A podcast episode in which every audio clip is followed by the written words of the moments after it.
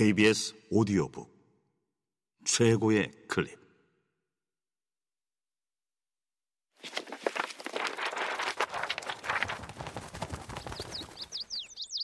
KBS 오디오북. 사물의 뒷모습. 안규철 지음. 성우 홍진욱 읽음. 성우 윤승희 읽음 형태와 형태 아닌 것 미켈란젤로는 대리석 덩어리 속에 숨어 있는 조각상의 형태를 보아내는 남다른 능력을 갖고 있었다고 한다. 실제로 그는 다른 조각가들이 거들떠보지 않았던 돌덩이 속에서 골리앗에 맞선 영웅적인 청년 다비드의 모습을 보았고 그 형상을 살아 숨쉬는 듯한 모습으로 세상에 내놓았다. 조각가란 돌 속에 갇혀있는 형상을 해방시키는 사람이었다. 사물의 표피를 꿰뚫는 그의 통찰력과 그렇게 그가 남긴 수많은 걸작들을 폄훼할 생각은 주어도 없으나 나는 문득 그가 자신의 작품을 위해 망치와 정으로 깨어낸 파편과 가루들이 궁금하다.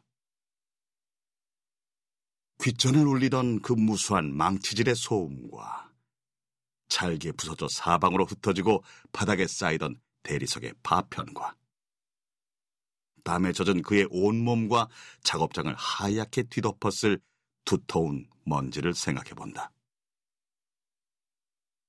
여기서 세계는 형태와 형태 아닌 것, 남는 것과 버려지는 것으로 나뉜다.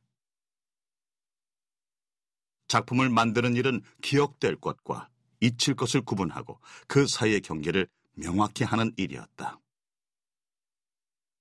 미켈란젤로와 그의 후배들이 세상의 모든 대리석 속에 숨어 있는 형태들을 끌어낸 지금, 우리는 결국 그 자네들 속에서 버려진 파편과 먼지 속에 숨어 있는 형태를 찾고 있다.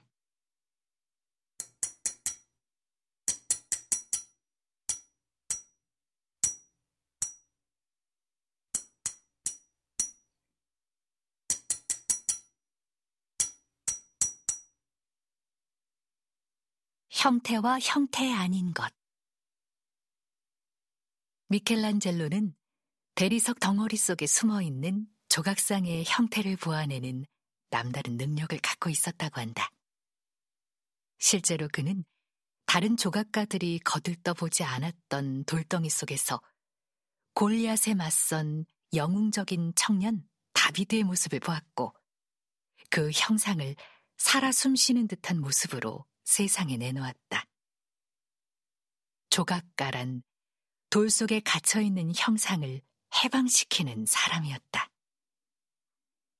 사물의 표피를 꿰뚫는 그의 통찰력과 그렇게 그가 남긴 수많은 걸작들을 폄훼할 생각은 추호도 없으나 나는 문득 그가 자신의 작품을 위해 망치와 정으로 깨어낸 파편과 가루들이 궁금하다. 귓전을 울리던 그 무수한 망치질의 소음과 잘게 부서져 사방으로 흩어지고 바닥에 쌓이던 대리석의 파편과 땀에 젖은 그의 온몸과 작업장을 하얗게 뒤덮었을 두터운 먼지를 생각해 본다. 여기서 세계는 형태와 형태 아닌 것, 남는 것과 버려지는 것으로 나뉜다. 작품을 만드는 일은 기억될 것과 잊힐 것을 구분하고 그 사이의 경계를 명확히 하는 일이었다.